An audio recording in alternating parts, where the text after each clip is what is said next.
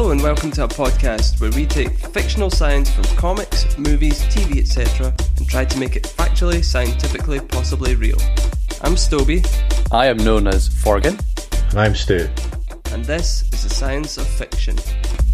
Pick up the tricorder, put it on your head. Scanning the planet, see if anyone is dead.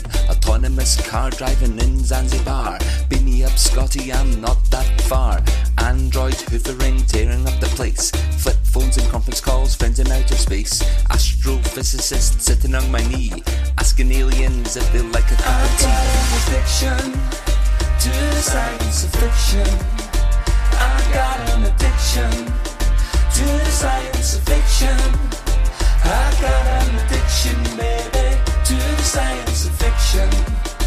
I got an addiction to the science of fiction.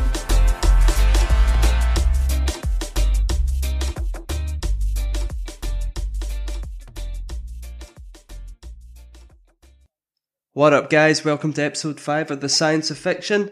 This week I'm joined once again by Doctor Forgan and Mister Stu. How's it going, guys? Pretty good. How are you getting on? Excellent. Good, good, good. Let's just do what we always do and just jump straight back into it. Uh, before we do that, though, just when we were talking about checking our audio and things like that, it reminded me I've got a, a Russian friend who's a sound engineer, and I check one, too. I check one, too. No. No? No? No. no. Right. Moving on. So what are we talking about this week, Stu? This week we are talking about, well, we've been discussing how we want to refer to this, and basically it looks like we're going to be taking a massive dump on Tony Stark. And more specifically, specifically, oh dear, uh, we're going to be taking a dump on Mister Stark's Iron Man suit. And exactly some of the numbers behind whether or not it's particularly feasible or whether or not he'd be turned into jam on the first time he starts flying through the air too too fast. Do you concur, Doctor? Um, my feeling is that he's going to be pretty much jam pretty much all the time. So it's it's kind of like when we took, in episode one, when we took Mjolnir and just basically said, this is not scientifically possible. It Strange, feels like we're about to just Strangely, something from a comic Stark, book like isn't you say. quite going to happen in real life. I know. Well, What's I'm more inclined to give about? Mjolnir a buy, right? Because it's And it's baked in that it's meant to be magical, right? Yes. Hold on, Whereas, are you saying that magic makes things fine? Well, at least you can say, well, I'm not expecting science to do a good job of explaining this, right? Because there's bits of it that are completely unscientific. But Tony Stark's whole thing is that he uses technology, he uses science to give himself superpowers, right? Through his suit. But the science behind this suit is obviously pretty ropey. Yeah, and and we can totally understand that it doesn't make a particularly great movie if after the first combat he opens up the suit and he's essentially completely crippled because every bone in his body is broken and like all the blood vessels in his head have exploded and he's just going, oh, I'm in a horrific amount of pain. I think I might watch that film. Not the great, not a movie you can show the kids. Well, I think you could have an Oscar winner on your hands there, you know, that he, he tries it out and then he becomes a cripple and then... Doesn't want to get back in the suit. I don't want to get back in the suit. I don't want to get back in the suit. Well, you know, you could have this kind of tale of redemption and then, you know, somebody trying to repair themselves after a horrific injury. I mean, that's kind of Oscar-buzzy sort of material if you got it right. Um, not very good for comic book movies, though. And definitely not a Disney movie. No. No. I think the graphics on that might be a bit much. But you'd have, like, if you're reading the comic, you've got, like, five issues of him just sitting. Yeah. There's one panel going, okay. Occasional panel is out. Yeah. Tony Stark's shattered pelvis. Oh, my God, I just breathed. I thought you were going to say Tony Stark shattered. so, uh. so so let, let's just quickly talk about the Iron Man armour then. So, yeah, like we were saying, he, he gets in his suit. He's designed it in such a way that it is humanoid, you know, it, it works in his body, around his body, and it is powered in the centre by what he calls the arc reactor, which is developed in the first film. So the arc reactor powers everything that he does, and bearing in mind he generated his prototype, or he created his prototype in a cave. That's one of my favourite lines in the film, is Tony Stark built this in a cave. How theoretically possible is it to have an infinite source of energy that size, and have we got anything equivalent, similar? No. Right. Cool. There we go. Question number two. If we did, then it would be a very different story, right? I mean, our drive for energy would be very different, because you would need to build lots of wind farms or burn gas or anything like that. You would have a little power source that could, you know, essentially power entire cities up from something that sits in the palm of your hand. So I, I went and had a look um, at other people's ideas as to how this might work. And there's a fairly detailed article on Gizmodo where someone's tried to turn the arc reactor into a real quote-unquote thing. Um, and the guy out front says he's mixing real science and fake science. So he's making a lot of inferences based on what the thing looks like. And so the thing looks like what we call a tokamak. And so a tokamak is a big donut-shaped thing. Um, and the reason it's in that shape is you're trying to basically contain very energetic particles so that they can hit each other. And as when they hit each other, some of them will fuse together, and that fusion creates energy. But they're traveling very fast, and the way to try and keep them in the same place is to use very strong magnetic fields. And so the, there are real things. These are attempts to try and do fusion. Um, that we don't have a reactor yet that actually gives us more energy out than we put in, at least not for any length of time. But the physical concept of using magnetic fields to contain something inside a donut and firing them at each other to try and produce energy, that is a thing, right? And the arc reactor looks a bit like a tokamak, like the full-sized one. That being said, it's very unlikely you could then miniaturize it, make something that size and put it in your chest. In the rest of this article, the guy comes up with some theories as to where the energy is coming from. It's a very clever and imaginative solution. So the film talks a lot about palladium, and that he, and I think in the second film he has like palladium poisoning, yes, or something. Is that yeah, right? Yeah, he does. So this person's hooked onto the idea of palladium. And so palladium has two different isotopes that are interesting. So an isotope is when you have an atom that has a certain number of protons. So we know how many protons uh, make up a given atom. In fact, let me do some on-the-fly Googling to check the atomic number of palladium. uh, is forty-six. Okay, so if you've got a palladium atom, it has forty-six protons in it. It will have a certain extra number of neutrons in it as well. And so in some cases you may have slightly more, in some cases you may have slightly less. They're all palladium, but they just are slightly different from each other. So you have what's called palladium one hundred three, which is those forty-six protons plus a bunch of neutrons to make up to one hundred three. And you also have palladium one hundred seven. And these two isotopes uh, decay. Um, so palladium one hundred seven decays to release electrons, and palladium one hundred three can capture those electrons. So the idea that this guy's had is that basically the thing is made of part palladium one hundred seven, part palladium one hundred three, and they're just basically passing the electrons back and forth between each other. And that passing back and forth is releasing energy out of the system. The problem with that is that the energy it's releasing is neutrinos. Neutrinos are extremely low mass particles, and they'll just take all that energy and it'll just escape. You'll never see it again. So actually turning that into an energy source is quite hard. However, if you could do that, then this is quite a clever way of producing energy, because you're just passing electrons back and forth. Um, you're not losing electrons in the process. You get one from one isotope and you give it to the other, and back and forth and so on. If you can do that, yeah, this could kind of work. The problem is that the rate at which one does these decays compared to the other is very quick. To get rid of your first electron takes a long time. So um, we talk about half-life, and we're talking about radioactive decays, which is, okay, if I've got a sample, how long will it take for half of that sample to have decayed? And it takes six and a half million years for half of a sample of of one of the palladia to decay. Oh, that's fine. The other has a half-life of seventeen days. Oh, okay. Oh, so they're totally out of balance, right? So this is a huge problem. It's like, yeah, it, it's like a like a tweet. It's got the half-life of a tweet. Yes.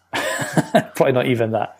Um, so the problem there is that you're just you're asking two processes not to match. Um And you're also asking for that process to release energy in a way that you can use. Um, so you want really to produce like photons or light, you know, gamma rays, for example.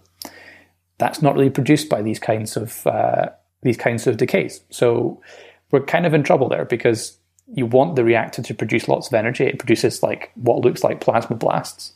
Um, I don't see how it does that, unless it's just firing lots and lots of electrons out of the suit. Mm.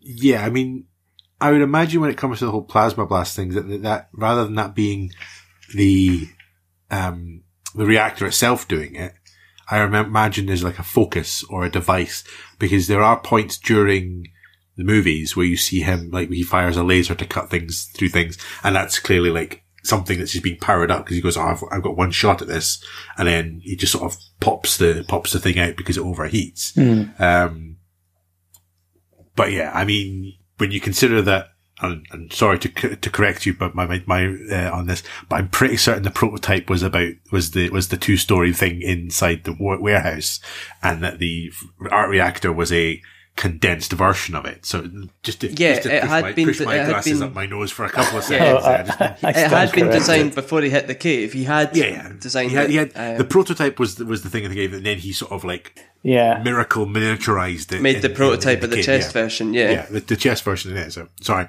the pernickety part of me just kicked in there. So the issue with that is that you take this big, big prototype thing, which has a really powerful magnetic field, and then you say, well, the same thing's going to happen now in a thing like the size of my palm. To get your particles to basically go in a circle around your palm, the magnetic field required would be so huge that if you had that device next to your heart, bye, that's it, you're done. So that's a, like literally a showstopper, that, you know, if you have any anything with that strong a magnetic field operating next to, well, any part of your organs, like we are electromagnetic beings, right? You know, we a lot of our physical processes rely on, um, you know, currents and the motions of electrons. If you put a whacking great big magnet next to us, that is bad news. Yeah, and that, that's something I don't think a lot of people would think of either, is the fact that, like we've discussed before we started recording, the different things that would cause them, like you said, Stu, to turn them to jam. But even just that, just that the magnetic power needed would just turn them to dead, you know? That's... Yeah, that's crazy. Yeah, one of the one of one of the things I think makes the first Iron Man movie, what brings the joy to that first Iron Man movie, is you see him doing a lot of the the design of the suit, essentially sort of piecemeal. Mm. So when you get that moment with the the when you, you, you sort of stretch, they stretch the sort of the imagination with the whole, oh, I'm in a, in a cave and I make this and it's all magical. But when you, once he gets out of the cave and he gets back to the technology, you see him clearly refine those ideas. And there's a, there's a, you can, I'm not going to explain it away, but part of me wonders is if he, once he's done that first sort of thing and he's built the suit and all that, he's obviously making that version one point oh, one point two. And you see that process from him, his side. See, would you say it would be feasible if he sort of, again, he's supposed to be a genius and be able to think about these things and do these, this math in his head. And if he comes up with this point to be able to do it, that he could then find a way of designing some sort of shielding that means that he can have it operating in that sense. Does that make sense? Like, obviously, once you move into the later movies, he gets the palladium poisoning, as, as we mentioned. But to, to essentially prevent the, the, those effects from movie magic sort of things, like, or would that just, again, would that just be something that's just impossible because it would just go straight through the this that shielding? I mean, it's very hard to contain a magnetic field, um, especially the one as powerful as the one he's talking about. So, it, it I can't see a way of that happening. I can't see a way that you can just put up a like a what you're talking about is you've got this this thing on your chest, and then you've got what. Maybe an inch of material between that and your skin, if you're lucky. To be honest, there's a there's a part in the movie where I'm pretty certain Gwyneth Paltrow is about up to her middle of her wrist, deep in his chest. And I'm going, well, I'm pretty certain that's where his heart actually is. But then again, I'm not a doctor. He hasn't got uh, one. He's a scientist. Stop me just staring at me. Uh, and I suppose that, that kind of starts to bring us nicely into what you were thinking about, uh, Stu, with the Iron Man armour. Yeah, so um, obviously throughout the, the series of the various movies he's been in when he's wearing the armour, he, Tony, while wearing the suit, does take some a kicking. Yes. Uh, particularly in points where he's taking blows that if he wasn't wearing the armour, he would be splattered into pieces. But even then, like, there's a point where you're sitting going, there's only so far that a suit of metal armor with whatever is, whatever, whatever it's made of mm. is still going to essentially turn a man to spam. Um, for example, is in the first movie, he's flying out of one of the, the towns uh, after he's dealt with the terrorists, and he gets hit in the chest by a, a tank shell. Now, what does a suit like that need to be made of to be able to withstand that? And what is the effect to the human body inside said tin can suit? Is it a, is it similar to spamification? Spamification. I might have an answer to this one. All right, all right. Bubble wrap. Bubble wrap. Ah, oh, that's amazing. And cotton wool.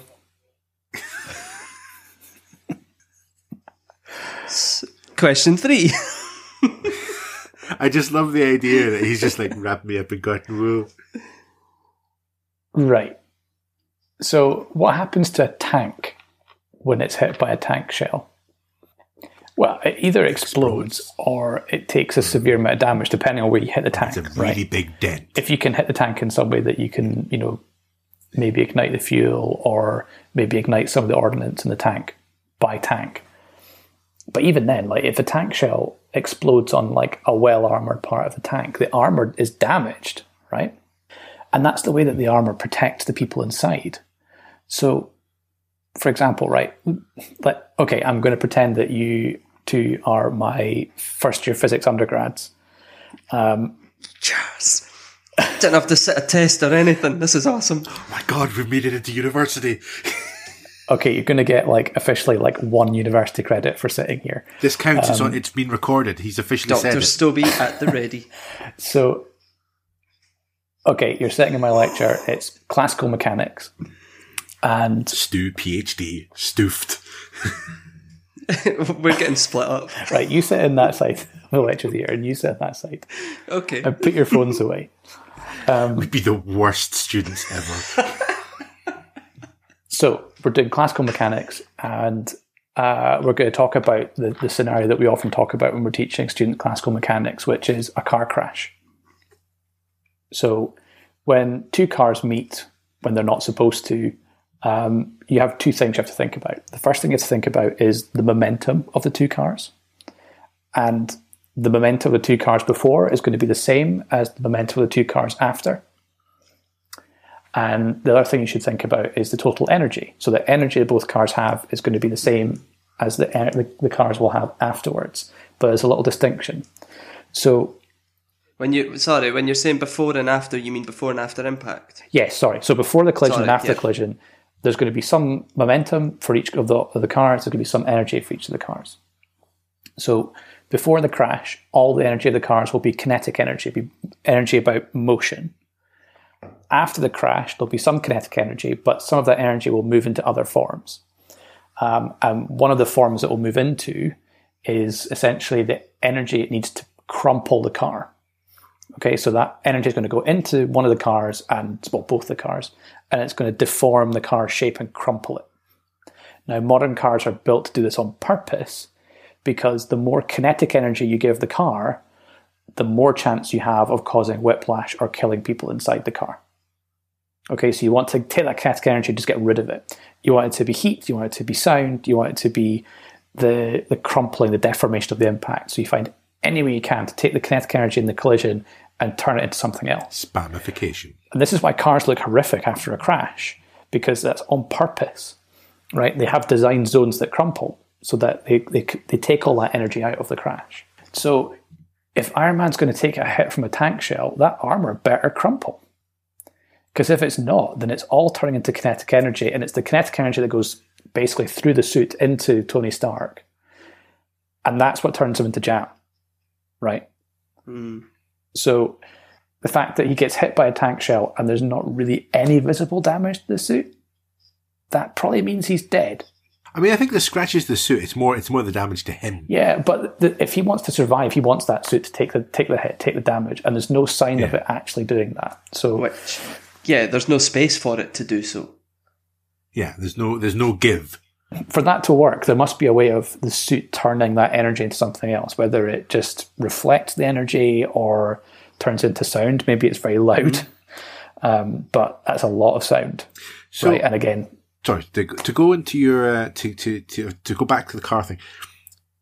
Obviously, in this situation, if Tony gets hit by if Tony, say, say for example, Tony, the tank shoots Tony, Tony gets hit by a tank shell. Were were Tony a bigger a bigger thing, he may not move back.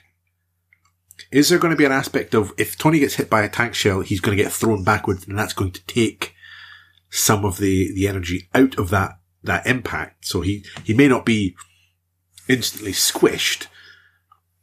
It's, it's almost, it's that whole like the cartoon thing of someone gets hit by something and goes flying off into the distance. Like a racket still, hitting a ball. Yeah. So because Tony has less mass yeah. than a tank, right?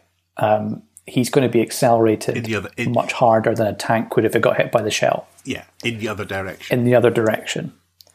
So, because we all know that every reaction has an equal and opposite reaction. That's Newton's third law. So there's a reason you're in this class too. Um, now that applies to forces, okay? So it's true that when when the tank shell hits Tony Stark, it applies a force on Tony. But Tony also applies a force on the tank shell. Yeah. So the difference being that, well, Tony's not got a huge amount of mass compared to the tank shell, maybe, right? So the acceleration is what, what you end up thinking about. In the same way that if a truck hits a, a, a bike, then the truck and the bike are actually expending the same force on each other, but the, the bicycle comes off a lot worse because it's the acceleration that's dangerous, and the acceleration is related to the mass. So the The acceleration is the force divided by the mass. And that's Newton's second law. Okay, so here we go, right? This is actually quite a, a full-on classical mechanics class. Who uh, thought uh, d- d- disproving Iron Man would get us through two laws of physics? And the third one, I, I, See, I know this, what... This, I, this podcast is pretty educational. I know what the other one is. A robot may not harm a human. No? You're in the long, right. long metro theatre. You need to go next door. I've earned my place here.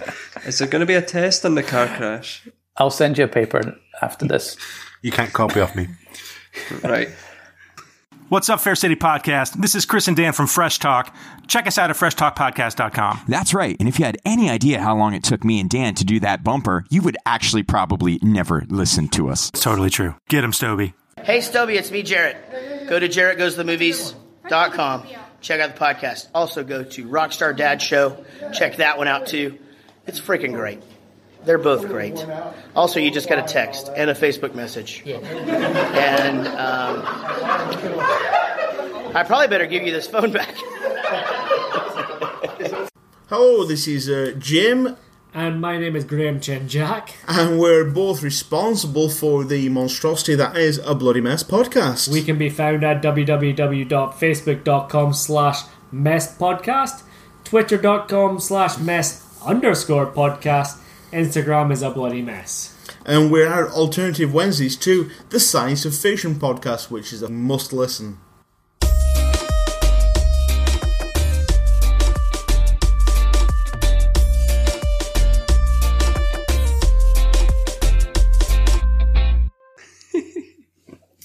Um, so obviously we've looked at physical, physical bashes that, that, that, that Tony takes, but one of the biggest parts of the suit is the flight capabilities. And we do see on several occasions when Tony goes past the, the, the sound barrier and goes hits Mac, gets that sort of like sound burst and breaks mm-hmm. the, the speed barrier, and you get the sonic boom and all that.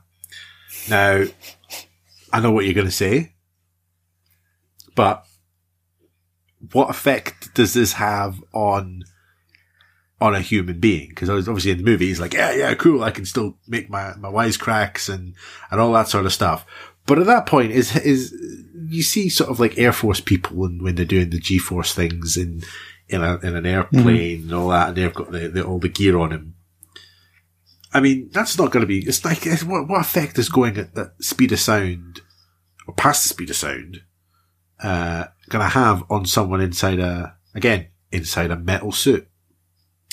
So I don't think it's as bad as you're imagining.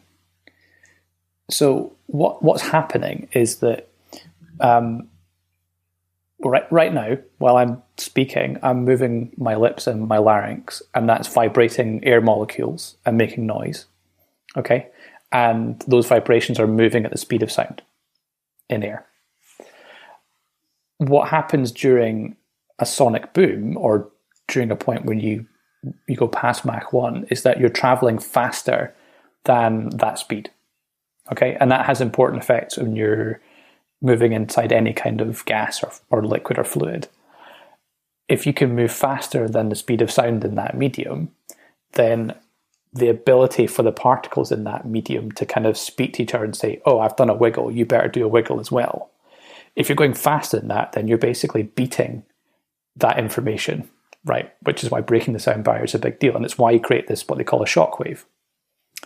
So what's going to happen as Tony reaches Mach one is that a shock is going to develop at the top of his head, and it's going to move all the way down his body and then leave his tip, the tips of his feet. It's, there's going to be a little bit of dissipation in his hands as well, because his hands are kind of stretched out a bit. So when you look at how much pressure or energy is being felt by the tip of aircraft when they break the sound barrier, it's not as bad as you think. So if you're in a metal suit, that bit is actually fine. The, the worrying bit is as it travels down his head and reaches his neck.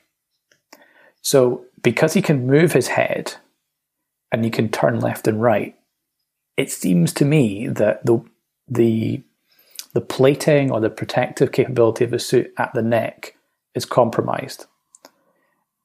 And I have a, a disturbing feeling that that's either going to be a bit like being punched in the throat, or, I mean, I haven't done the maths, so I couldn't tell you, but... He could just snap his neck. In the worst case, he could snap his neck. Because one of the things I tend to find really confusing about the whole Iron Man suit is that I don't imagine it's very aerodynamic. It's not, right? Because he's got big shoulders. Yeah, well, I mean, humans can't fly, right? We're not aerodynamic in shape. Really? Yeah. Oh, man. I tried once when I was three. I ended up in hospital for a week. I remember you. I, I remember your last attempt at flying. You broke both your wrists. Oh yeah, I tried once when I was twenty-one. That's right. But but no, I tried once when I was three um, and fractured my skull. So that explains so much. How far did you get? Almost terminal velocity. Uh, Felt like it at the time.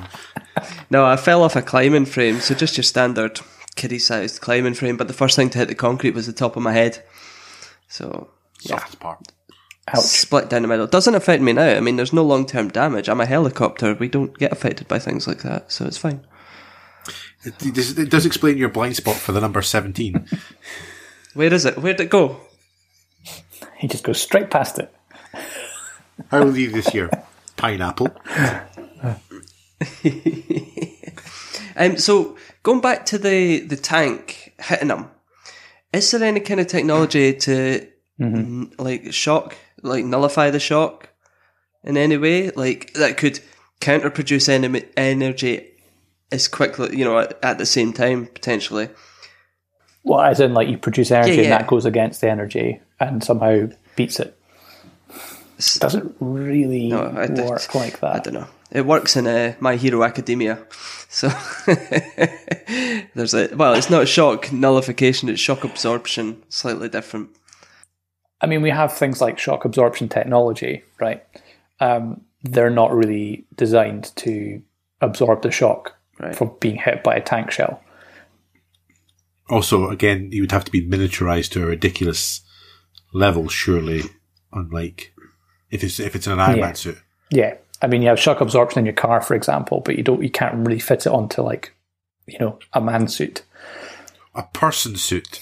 A person. Excuse me. A person suit. That's that's that's, that's true. Not, um, that's true. Not alienate anyone here. Moving on, then. The next thing we were talking about was in the Avengers. At the end of the Avengers, Tony grabs a nuclear bomb and rides it straight into hell. Um, goes out through that portal, throws it towards the Chitauri ship or whatever, and then it explodes when he's... And you see him getting hit by the blast as he gets sent hurtling back down to Earth. So there's two questions, but the first one is, what kind of effects would that have on his body, and what would the suit need to protect him, and what effects would it have on the suit? Okay, well, let, let's break it down. So in any kind of like nuclear explosion or anything involving radioactivity, there's three kinds of activity you have to worry about. There's alpha decay, there's beta decay, and there's gamma decay. Alpha decay, for the most case, is actually not that difficult to protect yourself against. If you hold up a sheet of paper, that's usually enough to protect yourself from alpha decay. Beta decay is actually the decay we were talking about for the palladium, so that's the emission of electrons.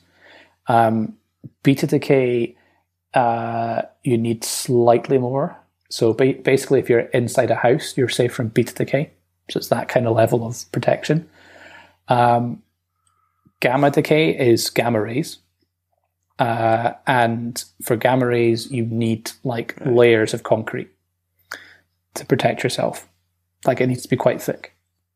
So there's actually a reason that we used to say duck and cover way back in the days when we thought that the bomb was about to drop, because duck and cover actually helped against a bunch of things. It helped you protect yourself from alpha and beta decay, because basically the, the table above you would protect you. And it also meant that if the building collapsed, you would at least have something above you to shelter you from, say, like falling masonry.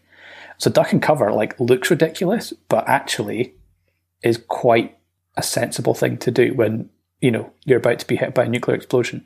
There's not a lot you can do, but that's a good thing to do. So duck and cover, folks. Um, the problem I think Tony has then is the gamma rays. So he's going to sit in space. There's nothing in between him and the nuclear device, right? There's literally a vacuum. And then he gets completely pulverized by gamma rays that are going to be absorbed by all the circuitry. Um, as gamma rays slam into atoms, they're going to strip out electrons, they're going to do all kinds of damage. So the electrons are going to then just kind of peter out, or they're going to affect the circuitry in his suits. They're going to fry the electronics, basically. Okay, so this is the idea behind things like the electromagnetic pulse, this idea that if you can detonate a nuclear weapon at a certain position, then maybe you can take out the electronics of uh, of your uh, opponent. He would basically suffer an E M P. I've watched Ocean's Eleven. I understand E M Ps. Right. So it kind of makes sense that all his gear kind of deactivates and he basically falls back to Earth, because basically his suit is broken. Right. But would that suit then protect him from the gamma rays, or because it's not layers and layers of concrete, what would be the the effects of gamma ray on him then? And nobody say he'll go green and big and turn into Tony Hulk. I was I wasn't going to go anywhere near that one. No, no, no, he won't. No. So the same thing that's happening to the atoms in his suit is going to happen to the atoms in his body. Right. Um, so those electrons going to be stripped off, and they're going to fly about the place, um, and you know his D N A is going to be damaged, his cells are going to be damaged, his eyes are going to be damaged, um, and essentially, when we've seen this happen to people, we've seen this happen um, at Hiroshima and Nagasaki. You know, it causes terrible sickness, like massive organ dysfunction, tremendously bad burns to the skin as well. You know, it's going to kill the skin cells. Um, yeah, I mean, if he's within that kind of view of it, I mean, I, I, it's hard to estimate the distance you're talking about there, because you don't even know how big the thing is he's shooting at. But you've got to say that he's within, like, what, ten kilometres of the thing? Is that sensible? He's pretty close. Like, yes, yeah. He essentially lets it fly off, and it's not like it's, it's not like it's a long this time before he sort of stops moving and it, it flies mm-hmm. off. So he, he's definitely within, like, the close range of a, yeah. of a nuke. So he's not in the, like, this is going to completely turn to ash zone. That's much closer. But he's in this zone in between that and the long-distance zone, where in the long-distance zone your worry is about stuff flying up into the atmosphere and, like, charged particles being carried on the wind and being deposited, and that's what we call fallout. So he's in the zone where, like, the, the direct radiation from the bomb is hazardous. Yeah, I think he's probably dead. Seems to be a common theme in mm-hmm. what we're talking about with this Iron Man suit. Like, he's died about six different ways in this episode. It's pretty harsh. I mean, I mean, yeah, we, we, we, we, the whole, the whole thing is obviously it's stretching the truth, but obviously then you then have that situation is after he's been t- essentially exposed to, to the vacuum of space because his suit stops working mm-hmm. after he's in space and being exposed to massive amounts of radiation because he's within the radioactive blast of a nuclear bomb. Uh, he then falls out of the sky, probably quite likely reaches of terminal velocity, and then is caught by an object moving in the opposite direction in the form of the Hulk mm-hmm. before he actually impacts the ground. So it's not like, in, in, in that thing, it's not like he just hits the ground and splats, which would then be another question. He, Hulk jumps to catch him, yeah, thus arresting his momentum mm-hmm. at whatever speed Hulk is jumping at. Mm-hmm. I, I mean, how is he not cut in half? Yep. Oh, okay. Yep. yeah, yeah. How is he not cut in half? I, I don't get that. Um, there's a there's a there's a joke in, in the Big Bang Theory where they talk about the point in one of the Superman movies when Lois Lane has fallen out of a helicopter and Superman flies down to catch her as she's moving at uh, um, at. Uh, at terminal velocity, and then to scoop her up in his arms, and points out that essentially what would happen is Superman would fly down, catch her, arrest the motion, and then you would have three equal parts of Lois Lane on the ground, and then you would have to do the whole flying around the world backwards uh, to save her over and over and over again. And it's just, yeah. So it, it, it, this is a similar example to that where, where Hulk jumps uh, up and catches Uh, fast fall, fast falling uh, Tony in his big muscly Hulk invulnerable arms.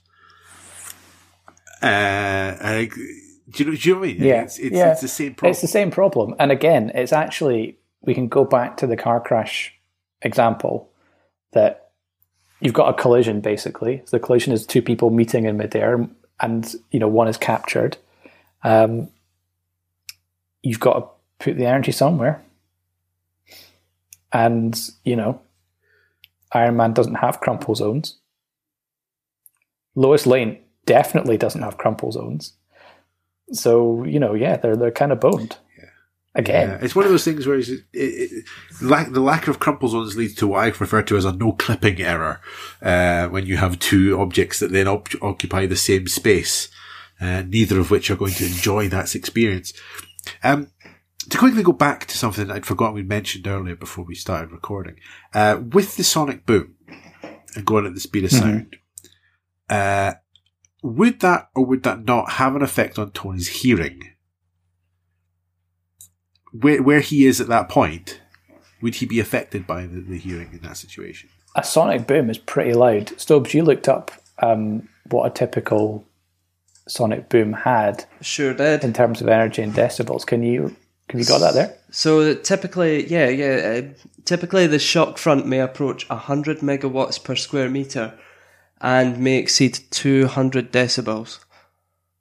So that's... wow. Okay, so a hundred megawatts per square meter. To put it in context, the like the energy we get from the sun is about fourteen hundred uh, watts per square meter.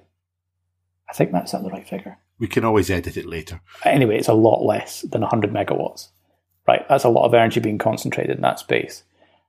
Um, and two hundred decibels, like, you know, that's very loud. Um, you know, if you stood next to a plane as it was taking off, it might, like a like a big jumbo jet, it might be one hundred thirty So, and it's not even as if you could say, well, just put two jumbo jets next to each other and that's over two hundred. That's not how, how the decimal system works. It's logarithmic. So two hundred is really, really loud. So not only would uh, Tony probably land from one of these flights in a huge amount of pain, but he probably wouldn't be able to hear what anyone's saying.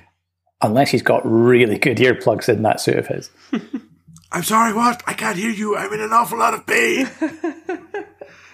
It's, it's, it's almost like he's built himself a torture suit, isn't it? It's, it's, it I am is. Iron Maiden.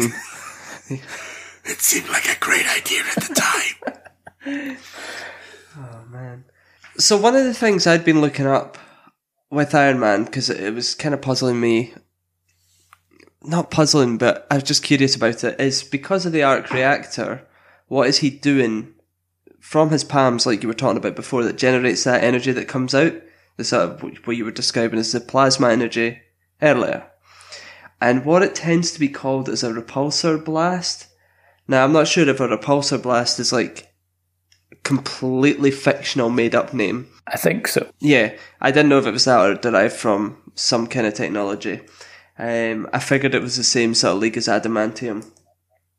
So, looked it up and looked up what sort of um, physics enthusiasts had sort of described it as. And I thought, I'll read this to you, Forgan, and you can pick it apart if it's complete and utter nonsense. Um, so, bear with me. So, it's a form in which a high-density muon beam can be projected as a powerful blast of concussive energy.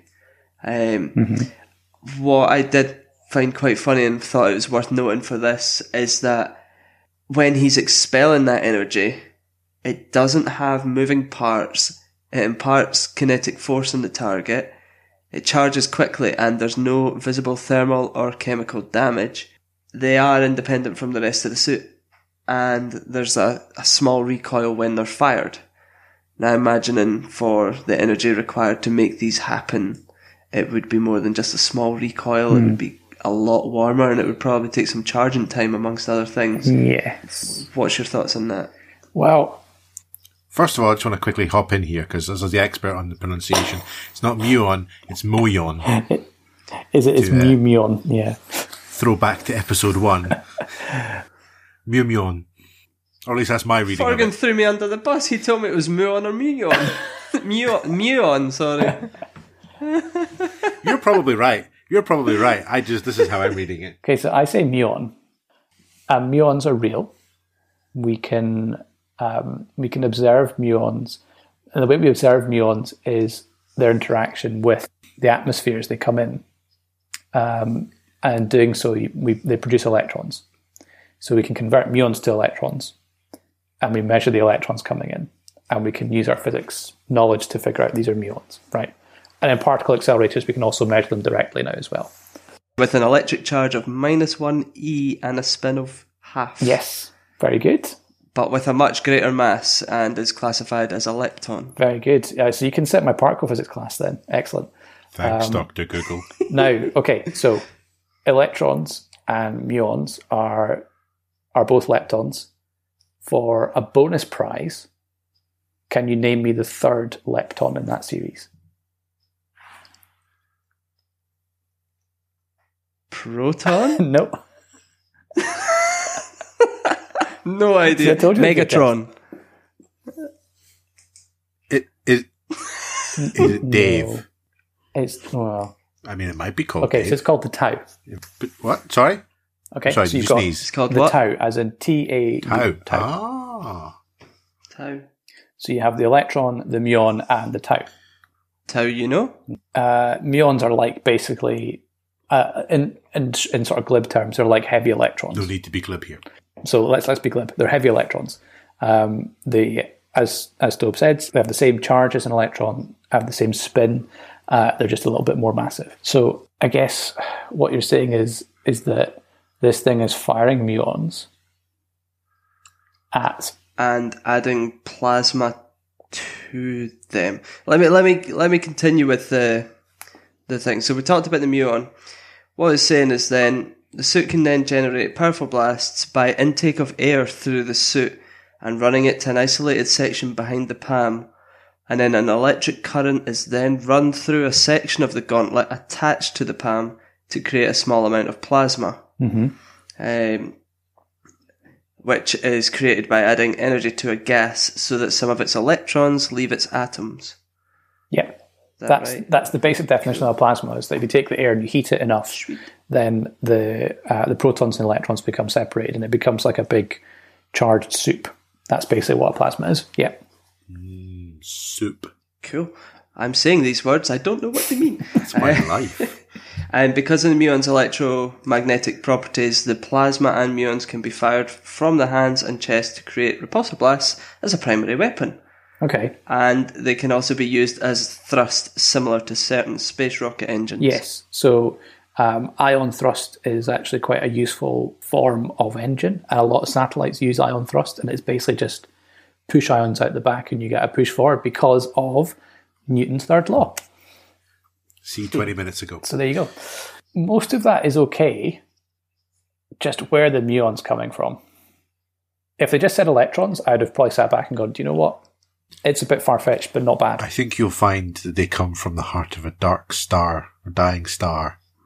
Not if you can pronounce it correctly. I'm going to go back. To, I'm going to go back to this joke again. I'm. I'm. I'm.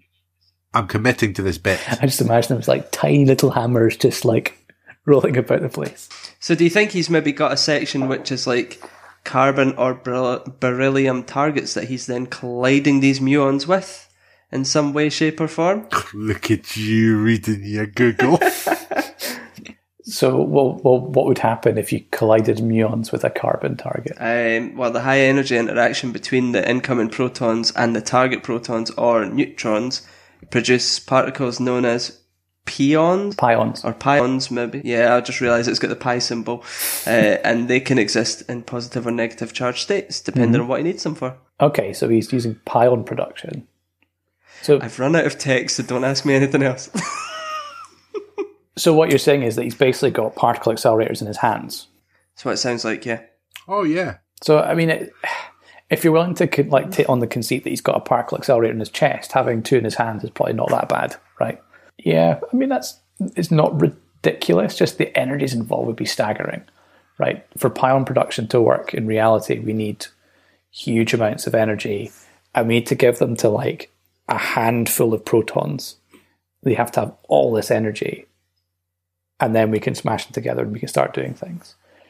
I take it this this kind of miniaturization of this energy output then is just completely not possible in current technology. Is it possible in future? I think that's where it falls down. Yeah. Yeah. I mean, the things that are happening there are all things that happen inside a particle accelerator if you have the right conditions. But most particle accelerators operate in a vacuum. So doing this in air is very hard because you've just got lots of molecules in the way, right? You're trying to shoot whatever it is. You're trying to shoot plasma at your target, and there's a whole bunch of air in the way saying, ah, ouch. um, and you're heating that up, turning that into plasma, and all that energy is going into the air and not into your target. Mm. So you've got to have a lot of energy to get through all that, to get to your target, to hurt them or do whatever it is you want. Um, so that's kind of bad. Isn't there also going to be an issue, um, say, again, flying around, firing off plasma bolts, that he's going to have to have some system where he can react against the force of the plasma coming out? Mm-hmm. So when he's standing there going pew, pew, pew, he's not being fired backwards at whatever speed because of the law number three, uh, where he fires the plasma bolt and just goes flying backwards. Yes. Rather than actually just firing the bolts forwards. Yeah, you're going to have to assume that the suit itself is absorbing some of that force and is basically pushing back. But there is some recoil, right? I mean, you see in the films, he I does mean, tend to see, like... You, you literally see him sort of like, the hand sort of knocks back, but mm. it, it, it's not like he has an engine on uh, the back. Yeah. I mean, mm. he has sort of an, an air intake or some, at some point, but it's, or, and, and like, uh, I don't want to say flaps.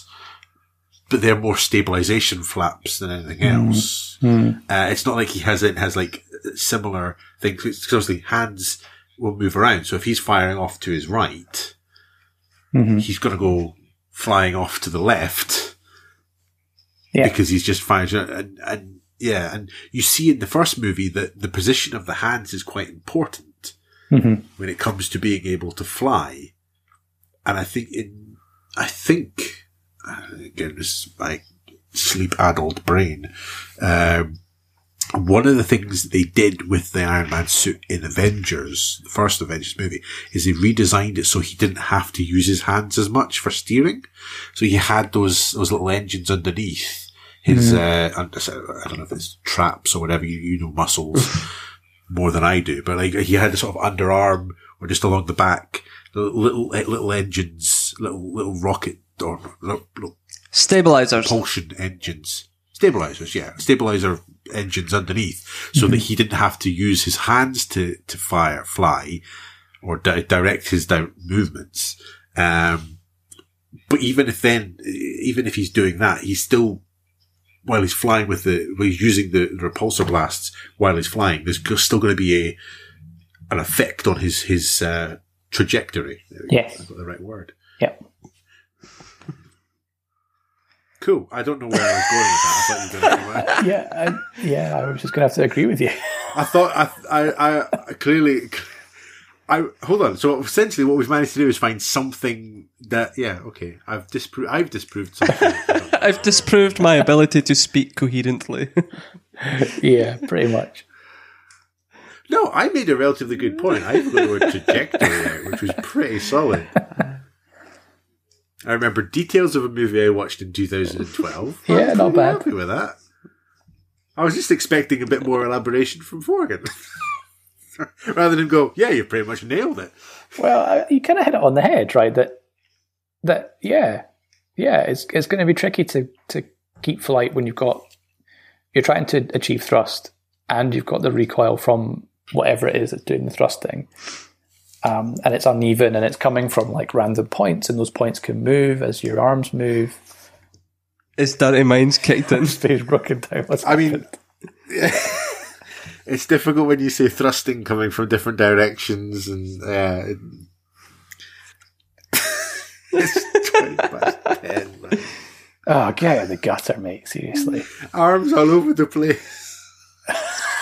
And there's the other thing. Like, I mean, how much... How much reinforcement of his arm is he going to need to not be able to fire the repulsor and just go and rip his arm? I'm sure he'll bill in. Quite a lot. I mean, I don't know how much energy is in one of these blasts, so I couldn't tell you. But because, like, you see it, you see it in the early parts where he's like he blows up a a window and whatever. Mm-hmm. Yeah, there's an exoskeleton there, but there's got to be a point where you're going. If you're firing the big blasts, you need more. Mm. I suspect yeah. you need more. That's my intuition. That, that's what I think. The sort of the general consensus is Iron Man armor just would not work um, based on the current real world real world science. The way it's yeah. yeah, it's not Iron Man, it's Iron Jam. I'm I'm I'm sticking with Iron Maiden torture device. Um, Iron Spam. Iron Spam. So yeah, I mean we've. I love the films. I love Tony Stark. I love the comics. I you know I've read a lot of them, but. Yeah, it just you have you always have oh. this suspicion in your head that things just wouldn't work, but sometimes you think, well, most of it will probably work. It's just the little bits. And then Forgan comes along, absolute killjoy. But it's it's so interesting. Like it's one of those things. Like one of the things that the Marvel movies do is it's really good at helping you suspend that disbelief. But when you do have a mm-hmm. friend who's an astrophysicist, and when you do turn around and ask this question, you went, why isn't he turned to jam? And you just go, well, he would be. Um, yeah, he would just like, he would land and then like he would just, he would, they would have to sort of like gather him up in a sponge. Mm. Uh, and sort of, yeah. There he went. Oh, Iron Man was a great hero for the whole fifteen seconds he was Iron Man. Woohoo! Oh, man. It's a shame he didn't make it out of that cave. Tony Stark today was killed after he built himself a rocket and fired himself into the ground. Brilliant. Very different so I think, movie. I think we'll wrap it up at that. Um, what wrapped up? Spaghettificated. Much like Tony Stark would be after he'd crashed into the ground. Yeah, just like completely mummified. Jammed. Full body crash. Spamification. Spamification. Goes very well with spaghetti. Goes very well with spaghettification. If you like chopping the up, or yeah, this is not a Brexit cookbook. Spices and some tomato sauce in there. uh, right, cool. So, Stu, Forgan, thanks as always for being on. It's been, it, it has actually again, and I say this in a lot of episodes, been mind blowing and fascinating as well. Just the, the elements that wouldn't come into consideration in my mind, like the sonic boom actually impacting the neck before anywhere else, would ne- you know, just things like that. Stu, where can people find you on the old internets? I am on the Twitter at Barg the Ogre. Um, there's also a, a Twitter account for uh, the old uh, Inside the Ogre's Cavern podcast, but it's not really active very much. Um, and that's about it, really. Thanks. Forgan, what about you? I'm on the Twitters as well, and you can find me at D H four G A N. That's the number four. Excellent. Thanks for that. So you can also find us at fcpod.net forward slash the science of fiction. You can find us on Twitter at SciOfFiPodcast. And you can also find us now on Facebook. So if you listen, you enjoy, look for the Science of Fiction podcast group.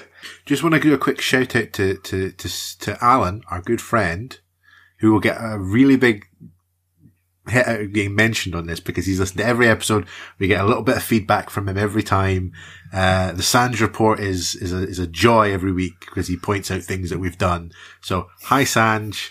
Um, I'm so glad you go back to Stoby and Forgan and don't come to me about anything we've, we've talked about. So I don't feel in any way inferior or missed out, but, uh, you know, love the digger hands. If you put your feedback into the, the Facebook group now, Sanj, Stu will see it too. I'm a part of this thing too. So, like I said, you can find us on there. Thanks for listening and tune in again in two weeks for our next episode. Say bye, everyone. Bye, everyone. Bye, everyone. I got an addiction, baby, to the science of fiction. I've got an addiction to the science of fiction.